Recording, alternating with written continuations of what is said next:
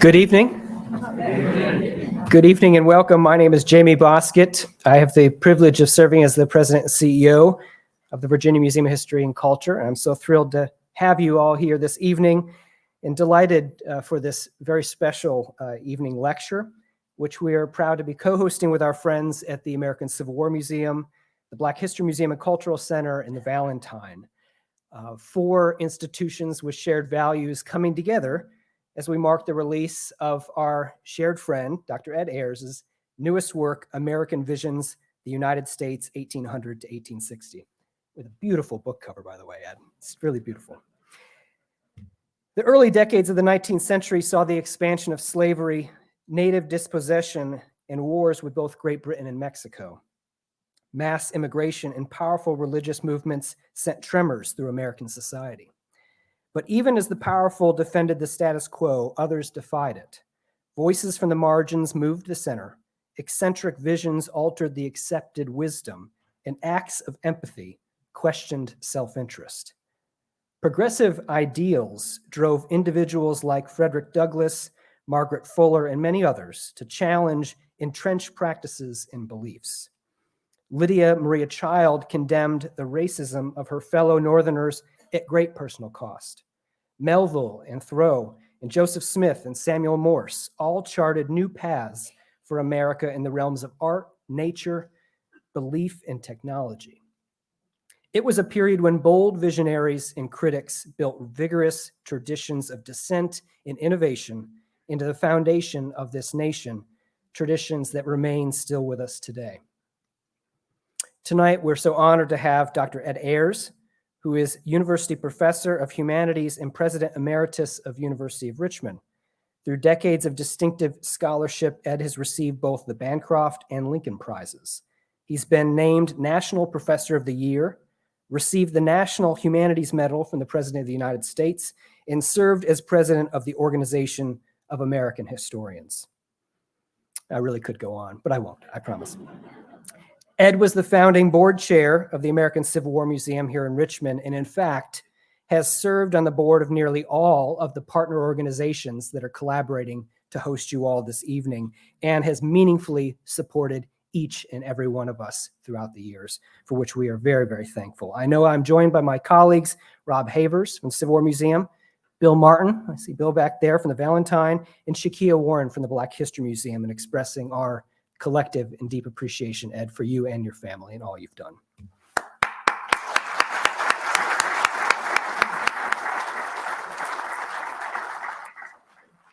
Ed is an exceptional talent. He's a passionate advocate for history, and he is a stalwart supporter of our community, and it is our honor to have him here this evening. I want to thank you all uh, for supporting either one or more of these wonderful history organizations that are represented tonight and for joining us. And I hope now you will join me in a very warm welcome for our friend Ed Ayers.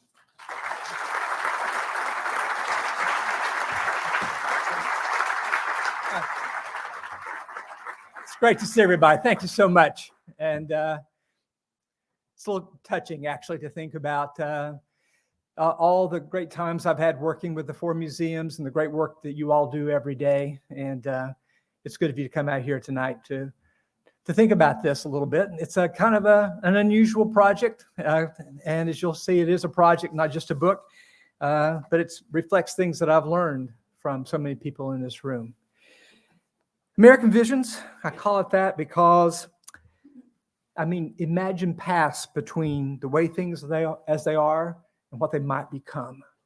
This book is filled with people who are imagining what the United States might be. And to a remarkable extent that I didn't really realize when I started this project, so much of what the United States is was defined not at the founding, but rather in the first two thirds of the 19th century, when everything seemed to lie in the future.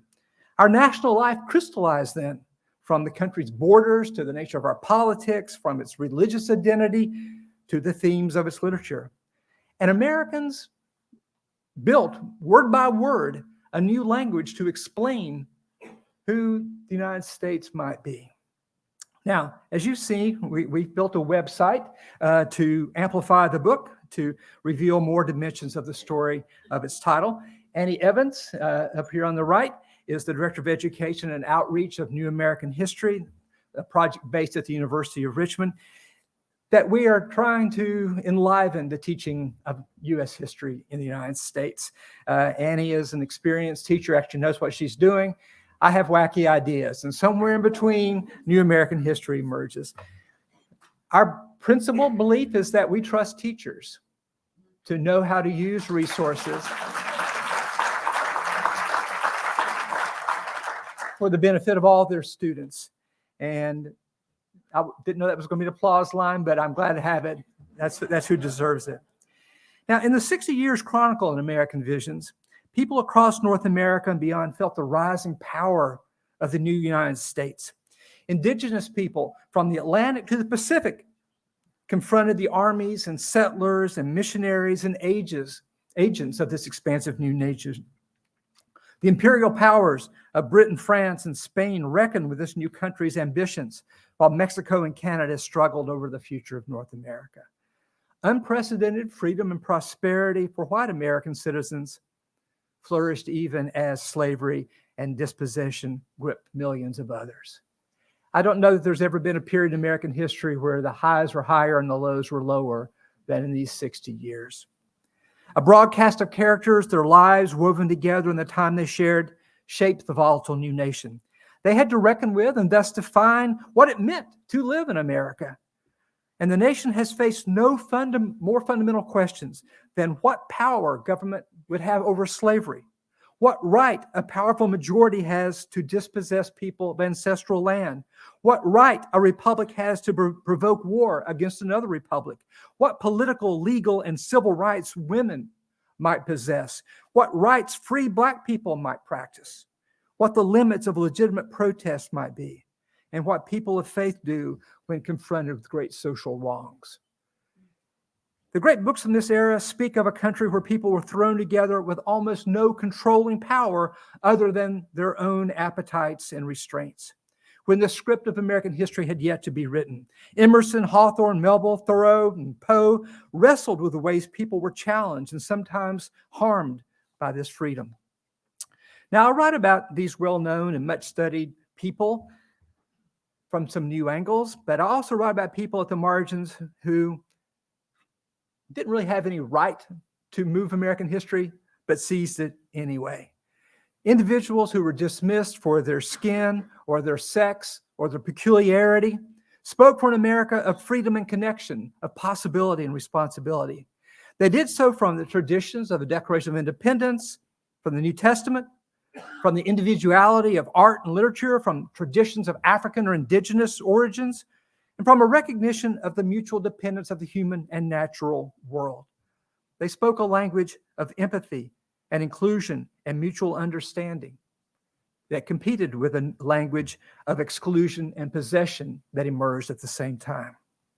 Now, the young United States veered in unexpected directions in this era. It seemed impossible in 1800 that American slavery would expand over an area the size of continental Europe to become the most powerful slave empire in the modern world in only 60 years. That the demands of slaveholders would lead the United States into a war against another republic and then to a war against itself. Few white people imagined that Native peoples would sustain their cultures and, and contest the power of the new nation for two more centuries. They keep wanting to talk about the last of one, one of these people, but they kept not being the last, but still being here. Only the Mormon devout could imagine that their new faith would become a global power. And few would have imagined that centuries later, okay would become the most common phrase in the world, even though it began as a typographical fad and a failed political campaign. Nobody would believe that we would still remember the tune to Oh Susanna, or that we would be teaching uh, virtually all our young people, as far as I can tell, about this weird guy named Johnny Appleseed. Now, Americans had developed, de- developed familiar stories and names to tame the confusion of this era.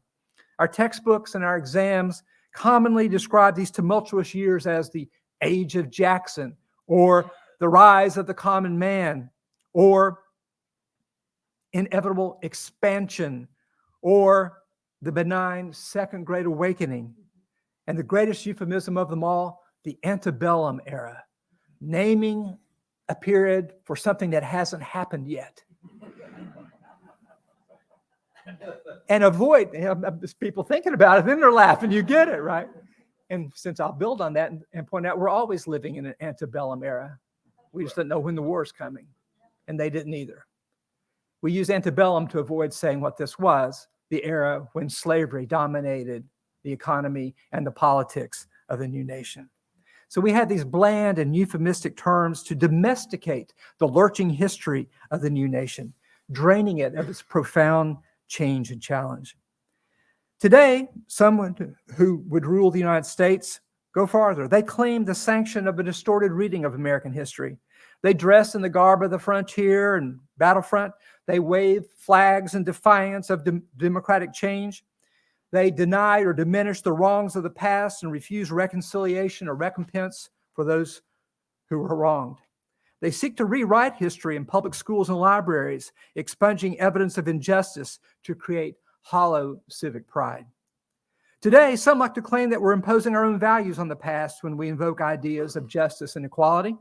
The people of the past, they claim, simply did not know that Black people or women or immigrants defended their full humanity. This is profoundly wrong and denies the historical record. The visionaries of the early US were not trapped in the innocence or blindness of a simpler time.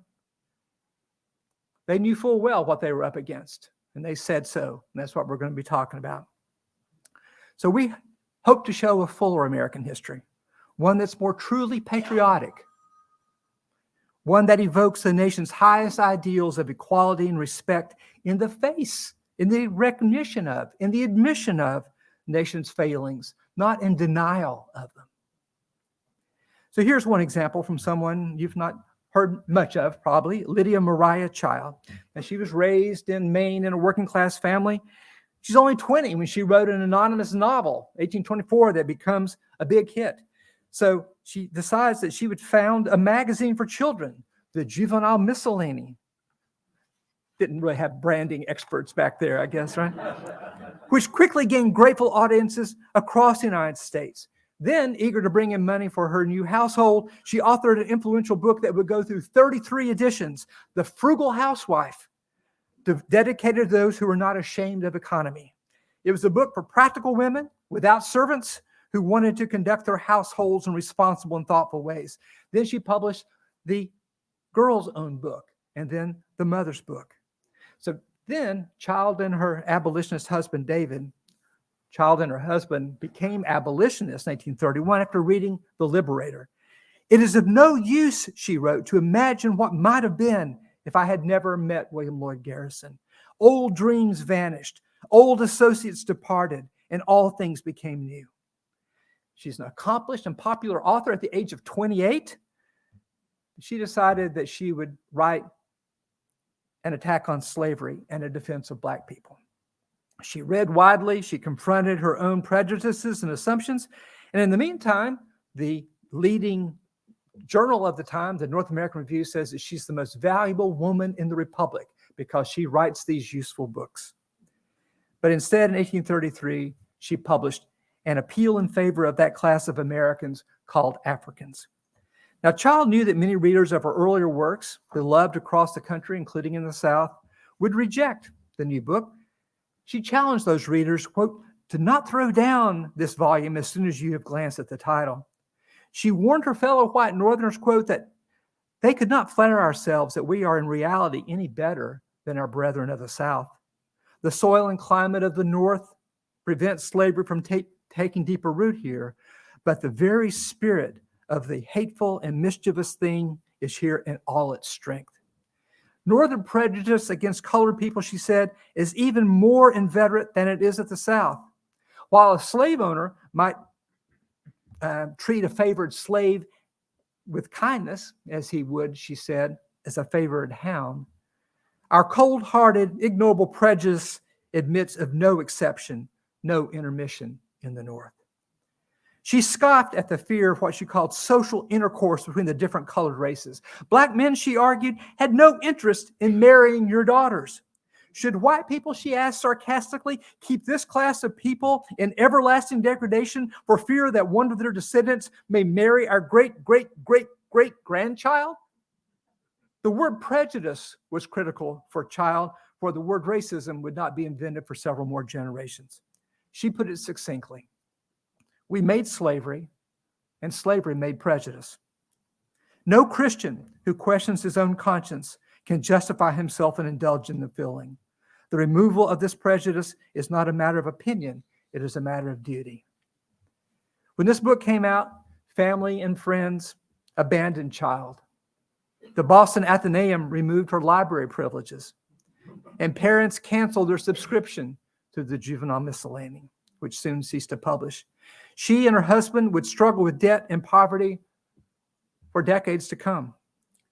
She sacrificed her hard won reputation as a female writer in the 1830s, a hard thing to gain, to tell the truth. But her book would be foundational for the abolitionist movement for the next 30 years. Now, Native Americans, like Black Americans, spoke with disdain and outrage of the injustices they suffered in the new United States. William Apess, descended from both Pequot and white ancestors, gave voice to the native people of New England. A devout Methodist in 1829, Apess published his autobiography, A Son of the Forest. And he told how he had suffered abuse as a child and neglect. And he had left at 15 to fight for the United States in the War of 1812. But then he sought reformation and returned to his home among the Pequots. And he found there his identity and his cause. He traveled throughout New England, preaching to audiences of white, native, and black people together, fusing the language of Christianity with respect for the humanity of indigenous people. He became friends with many in the black community of Boston. In 1833, the same year that uh, Lydia Maria Child published her book, Apess published An Indian's Looking Glass for the White Man, imploring white people, and remember, he has a white ancestry himself, to reflect on the value they placed on what he called skin, on color. In the world of nations, Apess reminded them, white people constituted but a handful. Yet if all the peoples of the world came together in one place, and each skin had its national crimes written upon it, which skin do you think would have the greatest? He asked. He gave white people a clue.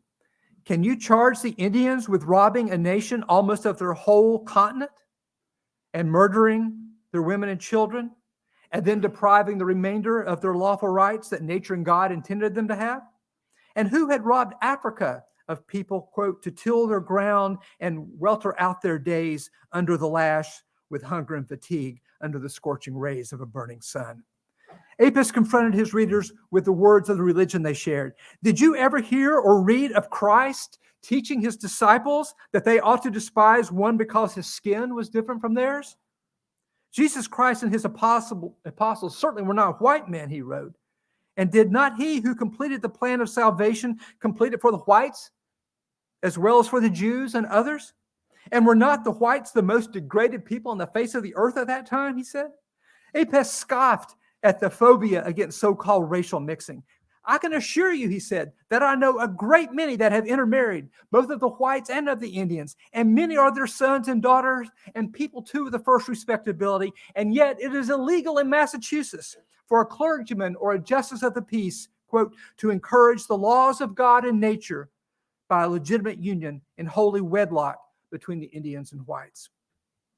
Now, as we can hear from Lydia Maria Child and William Apess, the movements to end slavery and to stop native expulsion spoke to one another in a shared American language of the founding documents and of the Bible. The moral certainty of religious faith with the secular certainty of the Declaration of Independence that all people were created equal.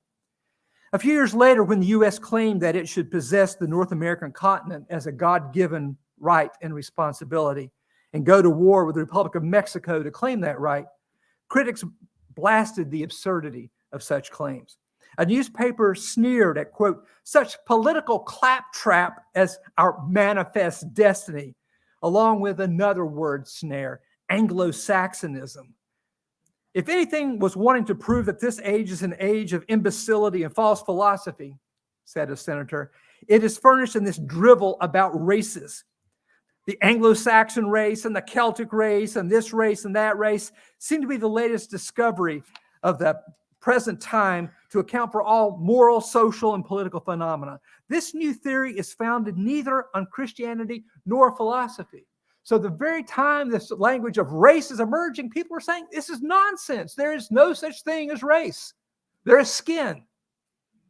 Albert Gallatin, elderly foreign advisor to Thomas Jefferson and other presidents, warned against what he called the extraordinary assertion that, quote, the people of the United States have an hereditary superiority of race over the Mexicans, which gives them the right to subjugate and keep in bondage the inferior nation.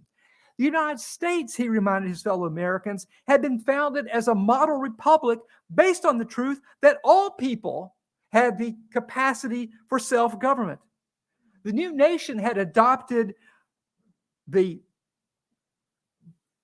ideas and institution of the English, not because the English were pure Anglo Saxon, but because waves of invasion and immigration had created the English. Allegations of superiority of race and destiny, Gallatin bitterly warned, are but pretenses under which to disguise ambition, cupidity, or silly vanity. Other Americans challenged the emerging United States to live up to its own ideals when it came to the place of women. In 1848, the Declaration of Sentiments, produced at Seneca Falls, New York, framed itself from the beginning with these words We hold these truths to be self evident that all men and women are created equal. In churches and fraternal organizations and reform bodies, Black women and men were allies and they called for equality. The masthead of Frederick Douglass's North Star proclaimed that, quote, right is of no sex, truth is of no color. God is the Father of us all, and all our brethren. 1840s, equality for women, equality for people of color. In the meantime, Susan Fenimore Cooper and George Perkin Marsh wrote with love of the American landscape, but warned of spoliation. This is the, these are the first great works of American environmentalism. Susan Fenimore Cooper, daughter of James Fenimore Cooper, she wrote a great book, Rural Hours, that Charles Dickens read in 1850. To, and she's talking about the responsibility that we have to the land. George Perkins Marsh, who spoke 20 languages, gave a talk in 1847. He says, Everybody knows that the climate is getting warmer and that the result of it is because we're clearing all these trees. Uh, we should think about this. So, global warming was identified as early as the 1840s. He gave that talk to f- fellow farmers, of which he was one, at a, a fair in Vermont. But it was not only political activists who challenged the United States to live up to its possibilities. Writers and artists dared to confront America in all its complexity and confusion. They celebrated freedom of thought and expression. They experimented boldly in The Scarlet Letter or Moby Dick and the stories and poems of Richmond's own Edgar Allan Poe. Female authors such as Margaret Fuller and Fanny Fern cast aside conventions to write bold works. They were the creators of American culture precisely because they ignored convention. It's interesting to think about the people that we teach as the classic American writers couldn't sell a book at the time, right? Moby Dick, Herman Melville made $535 off Moby Dick, now considered the greatest American novel, right? But why is it great? It's because he looked at the complexity of what democracy meant and what dangers it confronted directly in the face. America is a poem in our eyes, Ralph Waldo Emerson proclaimed, as we will see, in a video we'll show in a minute. Its ample geography dazzles the imagination and will not wait long for meters.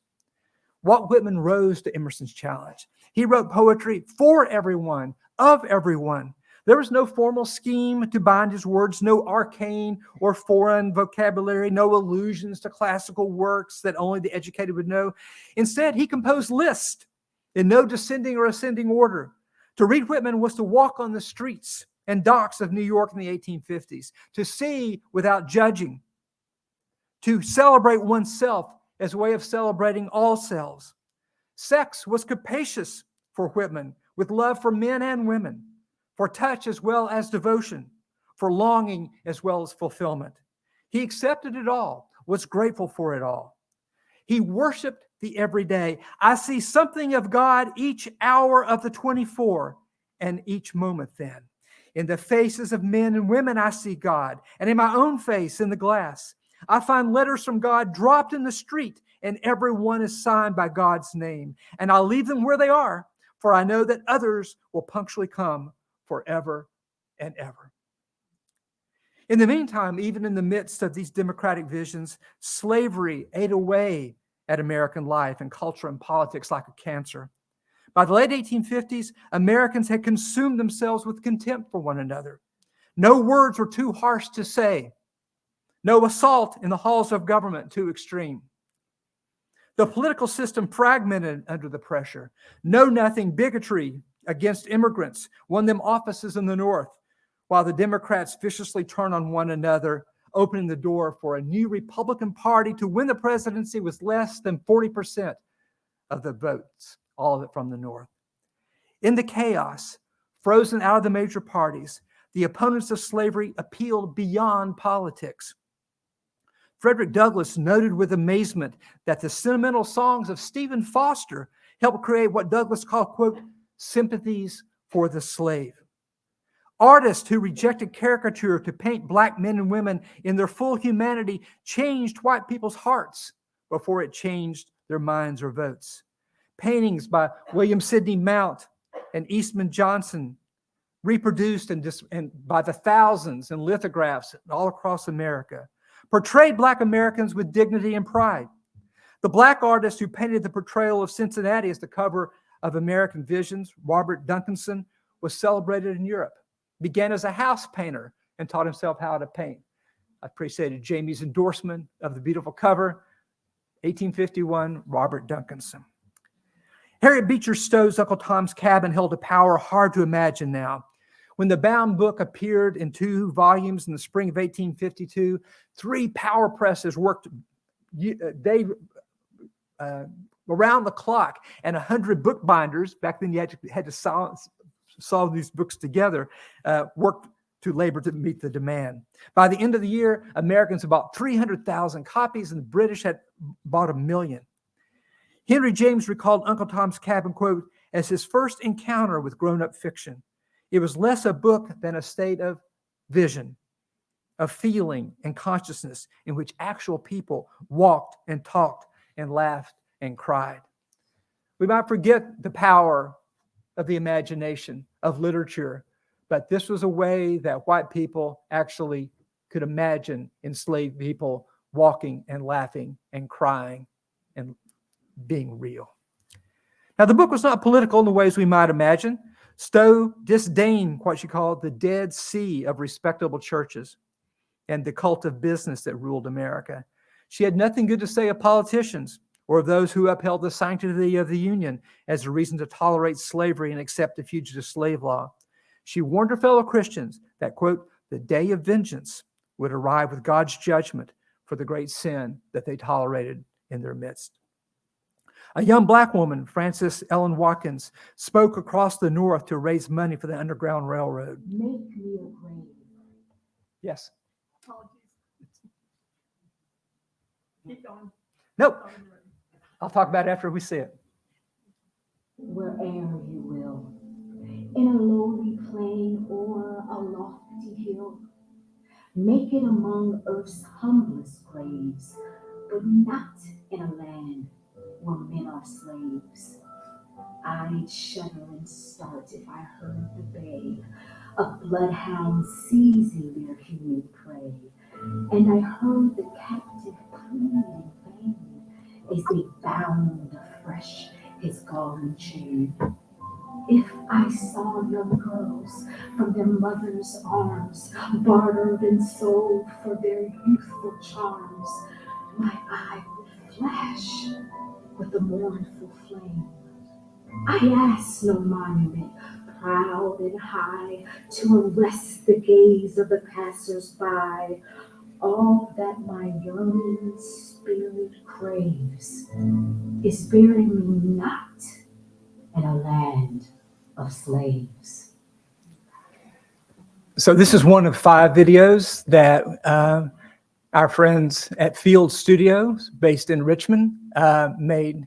Uh, we have this beautiful one, William Apess, that I spoke before, uh, Ralph Waldo Emerson, uh, uh, black men mobilizing uh, for the vote, and Susan Fenimore Cooper that I uh, mentioned before. Uh, all the scenes are actually set in Richmond and Colonial Williamsburg, so you can watch them both for you can see how powerful that was. I kind of resent uh, how powerful that was. I'm up here yakking away and immediately with that. Um, but you can see how powerful they are. And why would we do this? This whole site is trying to lower the scrim between young people, especially in this distant past, to make them realize that these people actually lived and breathed and were as real as they are. A lot of them were young. A lot of them had no authority to say the things that they did, but she sold 12,000 copies of her book of poetry when she's out on the lecture stage raising money for the Underground Railroad. We also connect into more than 100 of the original sources. You've seen some of them, what Annie's been showing, in which people can say, students can say, well, I like to see for myself, what did the rest of that pamphlet, the rest of that book have to say? As you can see, this is it's a complex thing. And just like we trust teachers, we trust kids. We cannot hide the truth from them. Let's try to see if we can't share it in a more honest and, and welcoming way. And then uh, there's one more part of this that I'll talk about a little bit later. But this thing about Frances Ellen Watkins, 1858, bury me in a free land.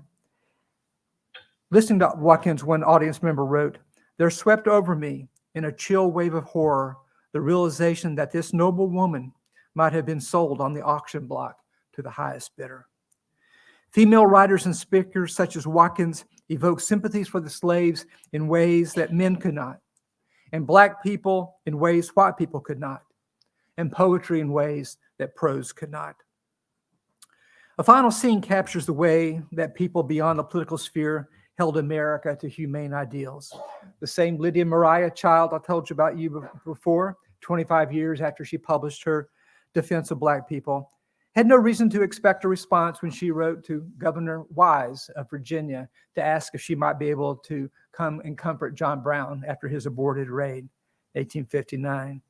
Child and her husband had fallen ever deeper into debt after their failed attempt to grow sugar beets so that people could have sugar without having to have to eat the sugar produced by enslaved people in Louisiana. She no longer edited a newspaper and had broken ties with some of her former allies in the abolitionist movement. But she thought she might comfort Brown in some way. Why, Governor Wise wrote in a condescending response he considered gallant, should you not be allowed, madame? He would personally protect her, even though she sought to com- comfort, quote, one who whetted knives of butchery for our mothers, sisters, daughters, and babes. He was so proud of his response, he sent it to the newspapers. And so Lydia Maria Child suddenly found herself with the national audience again. She's ready.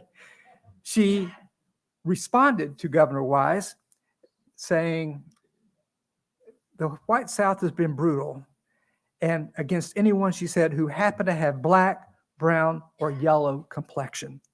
The South had denied any recourse other than violence since Southern politicians had gagged petitions, ran through the fugitive slave law, applauded the beating of Charles Sumner in the U.S. Senate, and violated democracy in Kansas.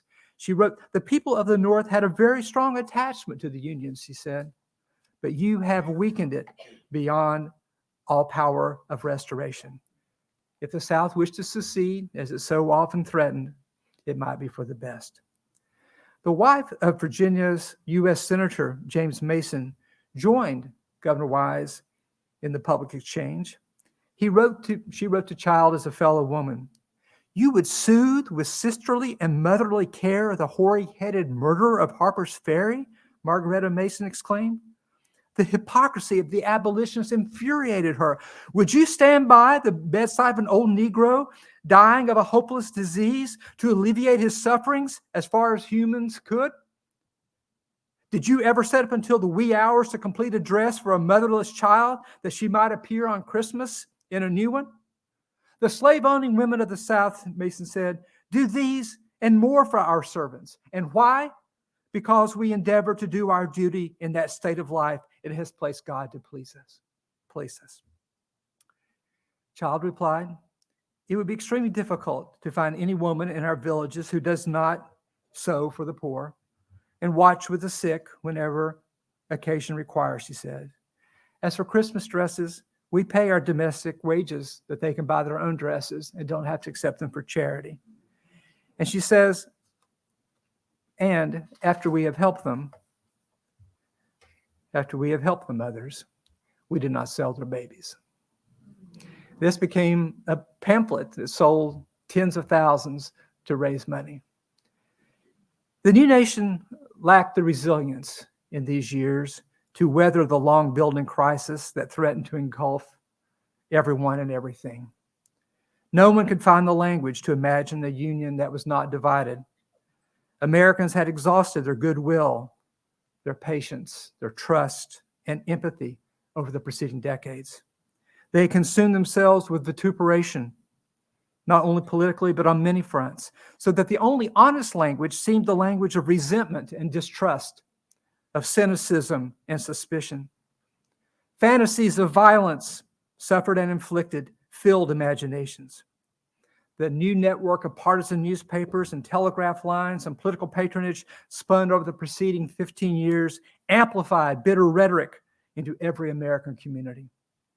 Americans bluffed and boasted and threatened themselves into a war that no one wanted and that killed the equivalent of 8 million people today.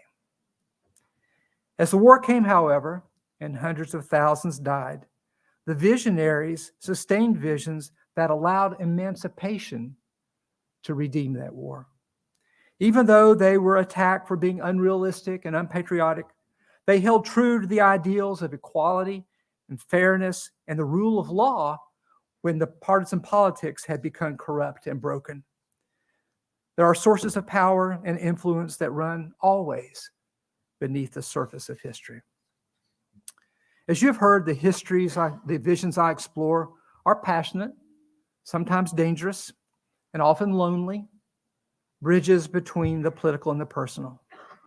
But together, if we listen to them, we can see a charged and open hidden history that our own time might listen to, that there is potential and dangers that we can perceive to which we must be alert. So we built an American Vision site to emphasize the humanistic side of history. As you've seen, the cinematic videos capture the look and feel of a time and place. Each brief video, really in just a minute, it's amazing, recreates a world, a drama. The connections to the 100 original resources on which the book draws opens the door to a broader and deeper understanding. The Internet Archive has scanned all these and made them available free to everybody. So rather than presenting students with little excerpts with lots of ellipses before and after, carefully chosen to say exactly what we wish the books had said, instead, let's ask students to find the patterns in the books. And he's made a great resources where uh, you can read Walden in the Internet Archive, then you can read the version that the artificial intelligence made of Walden, kind of a paraphrase of Walden. And then you can ask the students, What's gained and lost in this? What's gained if what's lost if you have the computer do your homework? Can you speak in this kind of language? This is a part of the learning resources Annie has made that cover all the expanse of American history that we share freely every day. We don't ask anybody to sign in. We don't ask for anybody's email. We're not selling anybody anything. We don't have a political position. It's like, here are exciting new ways that all this technology is enabling and Annie's orchestrating it, working with allies across the country to share all that. My own contribution to this is that a travel log uh, places where history happened between 1800 and 1860 in the United States. My wife, Abby, bless her heart, was willing to get into an RV with me and travel to 24 states and 60 sites um, with somebody who'd never driven an RV before. I'm sure that she's covered now. And what we found in this travel log is that you can see that history is all around us. And what we found wherever we went, we, did, we just showed up to see what everybody else could see. It turned out there are heroes in every community in America who every day are keeping alive the memory of history and explaining it to whoever shows up in whatever way they need. People like those of the four museums represented here tonight. That in the past, there were books written about the lies told across America and about all the evasions. And what we found were everywhere we went, people were trying to tell the truth and doing so in ways that insulted nobody and didn't insult the, in, the intelligence of any visitor. And you could watch kids just their eyes wide as they're watching all this. It, I never lost faith in museums and libraries and historic sites, but after seeing all these across the United States, I felt it even more powerfully. So, together, the book and its companions share a message. We can have both forthcoming honesty about our past and inspiring heroes.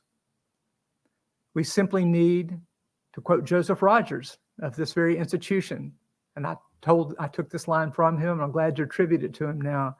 We simply need better heroes.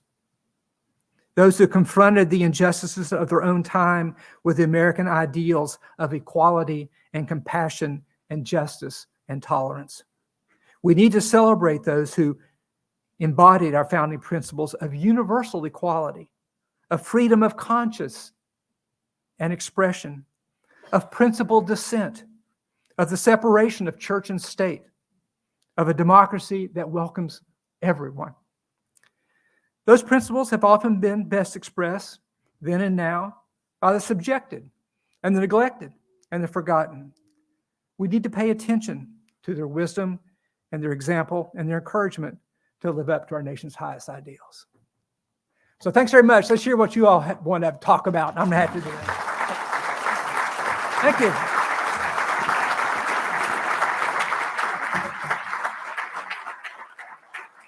You're very kind. All right, save some of that energy to raise your hand and ask me an interesting but answerable question. Yes. I was just wondering if you could share a little more insight into the struggle going on in the South in antebellum America, leading up in the Christian church. Because I know, Yes. for example, the Presbyterian denomination split, uh, correct me if I'm wrong, between Northern and Southern over the issue of slavery. So did the Methodist and Baptist. Must have been heated debates. I mean, what was going on? What sort of theological positions did they take up and so forth? Yeah, that, that- that's a great question. And that's in the 1840s. What's striking is if you actually read the people, like the young woman, the video that we saw, and if you listen to um, Harriet Beecher Stowe, that even though the church is divided, the churches did not put their weight behind anti slavery. In many ways, the northern churches just kind of washed their hands of their fellowship with the southern churches. And the southern churches found in the Bible and in their faith what they thought was the greatest rationalization for slavery there was.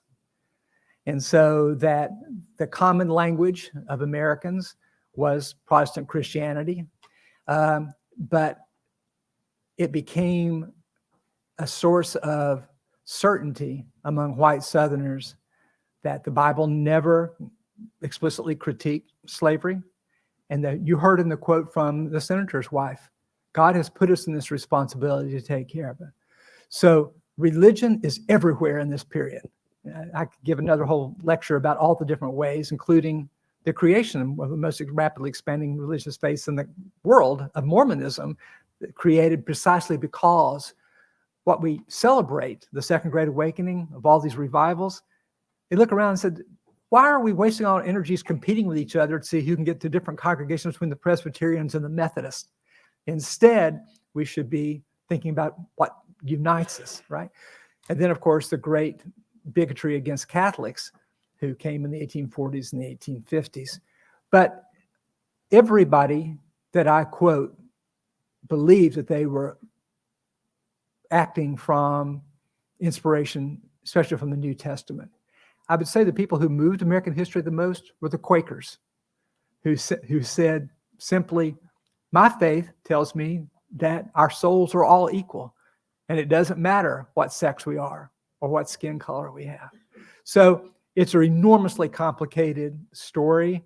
Um, I do believe that the um, the churches provided great resources when the North is going into the war, uh, that people are sustained by their Christian faith. Um, but so were the Confederates. And so it's that, that's that's the that's the honest answer. I, I wish it were uh, more more cheerful, but uh, that that is the case. So I'll just stop. That's the answer. What else we got? That was harder than I was asking for. What else do we have?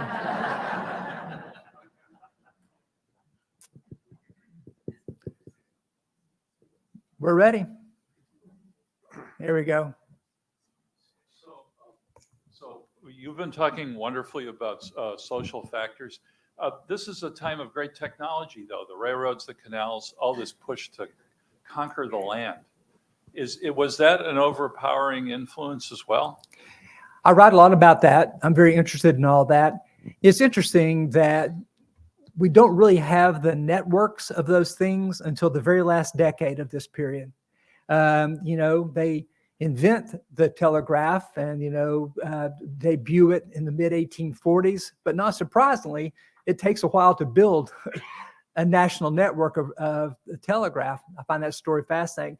The same thing is true with the railroads, is that in the 1830s they start building them, but it's not until after uh, the in the 1850s that you start having real um, networks of it. So the war with Mexico, mid 1840s, is the first war in the world that's reported through telegraph. But that still involves carrying it by ship, you know, from Mexico to New Orleans, and then uh, so the, the networks aren't finished. I think that, and the canals are uh, probably the most powerful new technology that transform all this. They start earliest and probably sort of lift the most weight. Um, and I kind of hinted at this near the end. Ironically, those new networks of communication and transportation enable the division between the North and the South. The North and the South don't really exist. You know, that people can't really imagine until you start being able to take a train to Chicago from New York, right? That kind of creates the North. Um, and that why is Richmond the capital of this new Confederacy? Because five railroad lines converge here, right? Uh, congratulations, you get to be the object of the entire Civil War as a result of all this. So, so I love, you know, in the book as a whole, uh, I celebrate innovation and invention, uh, and and and our and our tours of the places we go, we go to the places where these things happen, um, and but of course historians have debated, you'd be shocked to know, uh, about was capitalism uh, in opposition to slavery or were they deeply tied together? And the answer is yes, um, in- in both those ways. So, you know, one thing to think about is that I've been railing against this in my earlier work for a long time. This fantasy that the Civil War was a conflict between a modern North and an agrarian South which we like because it lets everybody off the hook. The North is progress. We're the future. Uh, the South, yeah, what do you expect? We were agrarian. But unfortunately, the 4 million people held in perpetual bondage, the movement of 2 million people in slavery is enabled by the same steamships and railroads, you know, the, the massive movement into Texas. And why would the South secede? They would say that because they wouldn't say these exact words, we're like the oil producing nations of today. We have a monopoly on the single most valuable commodity in the world. Who is going to rise against us? And why is it so valuable? Because we've been able to master these new technologies of transport to, to take all this cotton to Liverpool to uh, be manufactured. So as you weave all these stories together, and you, see that the intrinsic story of invention and innovation is just as stirring as we think. The consequences, and again, doesn't you, you can everybody can hear that I'm saying it sounds a lot like the internet, right? It's a lot of the same networks that seem so revelatory, and and it's a much bigger change than the internet. If you think about before the telegraph, information can move exactly as fast as a horse or the wind. After this, it moves instantly. That's a bigger change than anything that we've experienced. Think about railroads too. Before this, you can go exactly as fast as a wind or a horse. Now you can move so rapidly. So, what you see in all of this is people are reckoning with these things and their consequences. Uh, at the same time, all these other issues are going on. So, historians like to put things in different boxes and just talk about them one at a time. What I'm trying to do in this brief book is what if we didn't do that, but put all of them woven together in time, just like we live. I don't know about you, but I don't go, okay, I think I'll now live economic history. Uh, then at uh, two o'clock, I'll start living cultural history. Uh, they're all tied together. So we'll pretend that was a good answer to your question. All right. What else we got? I gave time to come up with another question. I see two up here on the near the front. Ed? Oh, Yes. I'm sorry. I hear my name, but I don't see where I'm looking. I'm, I'm in the back. Okay. Um, Recently in the newspaper, it was reported that a person complained that uh, Senator Kaine ought not to be senator because he and his wife voted opposite to each other on the casino vote. I heard that. Yeah. So I don't know how far we have come, but would, could, could you comment on the conflict between Douglass uh, and the um, women's movement, uh, if you would, please? Yeah, I like the way you pivoted there at the end. uh, you know, so the books I've written before uh, start basically with 1859 and come up to the 20th century. And you know, I'm running out of time. How many, how many more books do I have in me? Why would I choose to write about this period, which seems well antebellum? You know, and it seems like hoop skirts and plaid vests, and you know, it's because it was then that the very issues that you're talking about were crystallized and we still speak the same language. Just like we still say okay, which stood for old Kinderhook, but also stood for a misspelling on purpose of all correct. And now we just say okay. I have my wife, bless her heart, again, watching any foreign movie with me. I, Look, there they say okay again, and they did the debate that you just heard that you referred to, I'm going to walk back into it, uh, is a reflection of the fact that the language of politics and many ways of gender and of what we call race are the same language that was invented at the time. There's not really been that much of, of innovation in the ways that Americans uh, express themselves on these issues. So it's like the cycle returning over and over again. So I thought, hey, let's go back to the beginning and the beginning, not to offend anybody, but is not the Constitution and the Declaration of Independence, which were just kind of like sketches for a nation. But this is when the nation becomes the United States, and the language that crystallized them. So it's like a, you know, uh, a volcano, or you know, capturing people when they're moving. It's still the language we speak today. So the controversy uh, that you referred to is it's not surprising. It's because so if he can't even control his own household, I think I remember that being the quote, uh, how can he have the authority to be helping run the country? Uh, you hear a lot of the same language that was then just being recycled and rediscovered as if it's new. So we'll pretend that that was an answer to your question as well. We have some here in the front. So the preface mentions uh, P.T. Barnum, a, a long list of Yep, august figures. right. And then I looked in the index and he gets a couple of pages.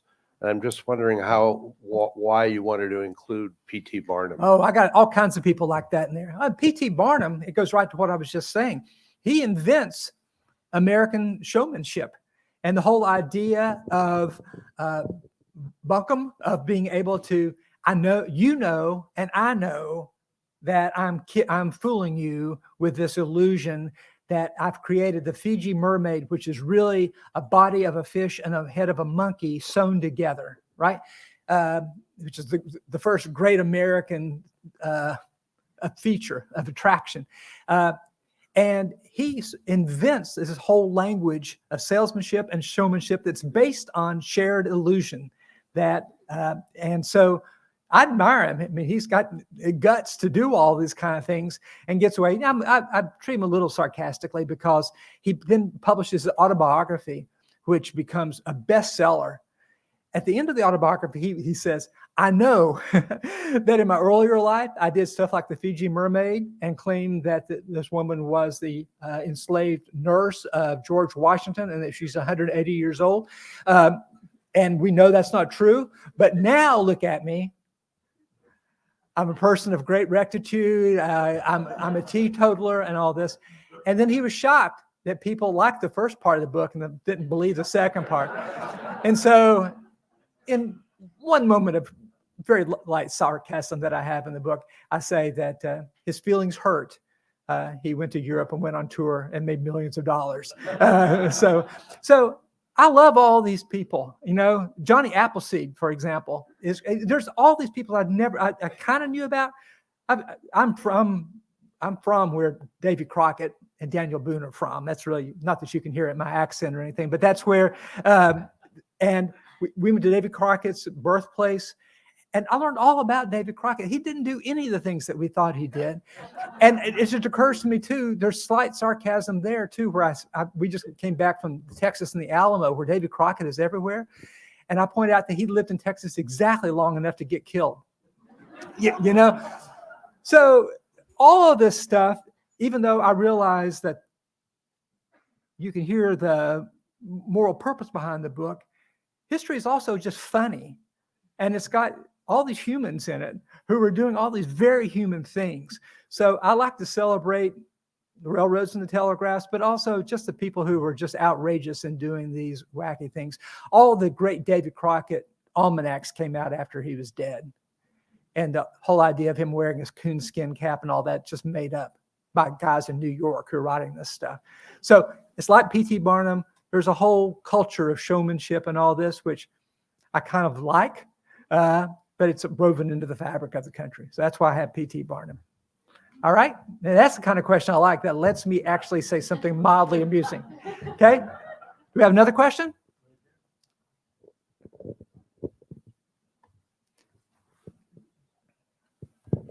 Excuse me, um, because my thoughts are not well developed on this issue, but I'm wondering about um, the power of rationalization in some of the most grandiose moments Yep. of American history. In this particular area, I'm wondering about manifest destiny. Uh, w- Would you comment on my thought about that? That seemed very well formed to me. Uh, just fine. Yeah, and that was the quote from Maria Child about where does racism come from? We create slavery. Racism is great rationalization for the injustice that people are suffering, right? In many ways, that um, and it's human. I mean, we all do it. So, it, but when you see it on a social level, what it is rationalization. So, rationalization is of manifest destiny, and I think that word catches on. That phrase catches on part because it's internal rhyme. It, it sort of sounds manifest destiny. It sounds like it makes sense. Uh, manifest being obvious. Uh, that it is obvious to us that God is intended for us to dominate the continent, not because, but for good, because we bring progress and law and the railroads and the telegraph and prosperity. And so it's unfortunate that we actually have to go to war against a republic that's actually abolished slavery in the name of freedom. That we're going to expand freedom by creating one of the largest slave states in 15 years. By the time of the Civil War, Texas has 160,000 people held in slavery. And that, that there are only you know, that's only 15 years really from the time that they are brought into the United States. And yet, the manifest destiny looks past slavery to a white vision of progress and prosperity. So, the reason I quote this is that how quickly people recognize that it is just a rationalization, but it doesn't stop the United States from doing it. And the party that opposes the Mexican War, the Whigs, end up nominating generals from the Mexican War as their presidential candidates. If you want to talk about a rationalization, there we go. So there's two ways you can look at this. One, all these people are hypocrites. All these people are, you know, fundamentally wrong. And you can believe that and say, I wonder if there's anything that we're rationalizing today. So, this book is full of heroes, but not really that many villains because we all rationalize. That's in many ways the way history works. I sometimes think about, you know, what would people 50 years from now think about the things that we tolerate, the things that we're saying? So, when I'm saying that these people have wisdom for us to, the wisdom is very often, are you doing something kind of like this yourself? Are you rationalizing and picking and choosing the parts of American heritage that serve your interest or your self identity? Or are you thinking about really living up to what it would mean for all people to be created equal? So I think that the most useful talent or requirement for a historian is humility. We're not better than these people. We're not wiser or smarter than we are than they are. They- confronted a different history than we did. What they had to teach us is only when we get off our hobby horse and imagine somehow that we're better and say, I don't know, if I've been in her shoes, what would I have done? If I'd been a slaveholding woman, would I not have believed that God put me here to take good care of the people in my charge? For some reason, you know, very few white Southerners, the great majority of whom are Christian, oppose secession. Secession could be the greatest rationalization of American history, right? So you, you hear, yes, you're right. Manifest destiny is one of them, but people could see through it. But in some ways, if you've got the bigger cannon, uh, it doesn't really matter. Then you can rationalize that it was always God's will, or it was just a natural work of progress, or there were just more of us than them, and it's inevitable. I think the hard thing for historians, especially this period, is to, and we think about words like expansion, is to not take all this as inevitable. The book, sometimes people have asked me, why 1800? Beyond the fact that it's a nice round number. Well, the book begins with visions of American Indians, Tecumseh and his brother Tenskwatawa, who believed that if they all join together the way that all the white Americans join together, that they can stop this expansion into their ancestral lands. And their vision is that we should give up the things that we have taken from the white people, sometimes eagerly, sometimes imposed upon us.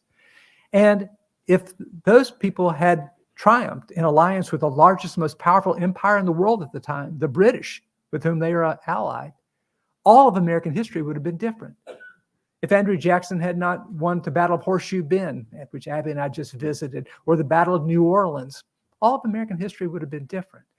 So we need to take it apart, look at it as it's unfolding, and look at what they're rationalizing, and not make history itself a rationalization for ourselves. You know, to make it open ended and kind of risky, worth thinking about, maybe a little uncomfortable. I think maybe we'd all do better if we rationalized less of our lives and, and, and sort of confronted every once in a while uh, the larger situation in which we find ourselves. I'm thinking one of the situations is it's probably seven o'clock. I'm just guessing. Uh, how about that for a pivot? Um, and I wait, wait. I know you're glad that I'm done, but the fact is, I just want to thank you all for coming out here again. I want to thank you for your support for these four wonderful museums. I want to thank you for um, being interested enough to think about how we got to where we are, that you come listen to a talk about such a long ago time. I'd like to thank Annie for making these incredible resources that we're able to share. I will share with you that Field Studio Films are the principals are a young woman named Hannah Ayers and her husband Lance Warren, who made these beautiful films from Churchill. Um, and I feel like this is a, a remarkable responsibility to try to tell this story honestly in a way that welcomes people into it, that removes some of the distance between us and the past, and maybe allows us to see ourselves a little more clearly. Now you can applaud. Thanks so much, everybody.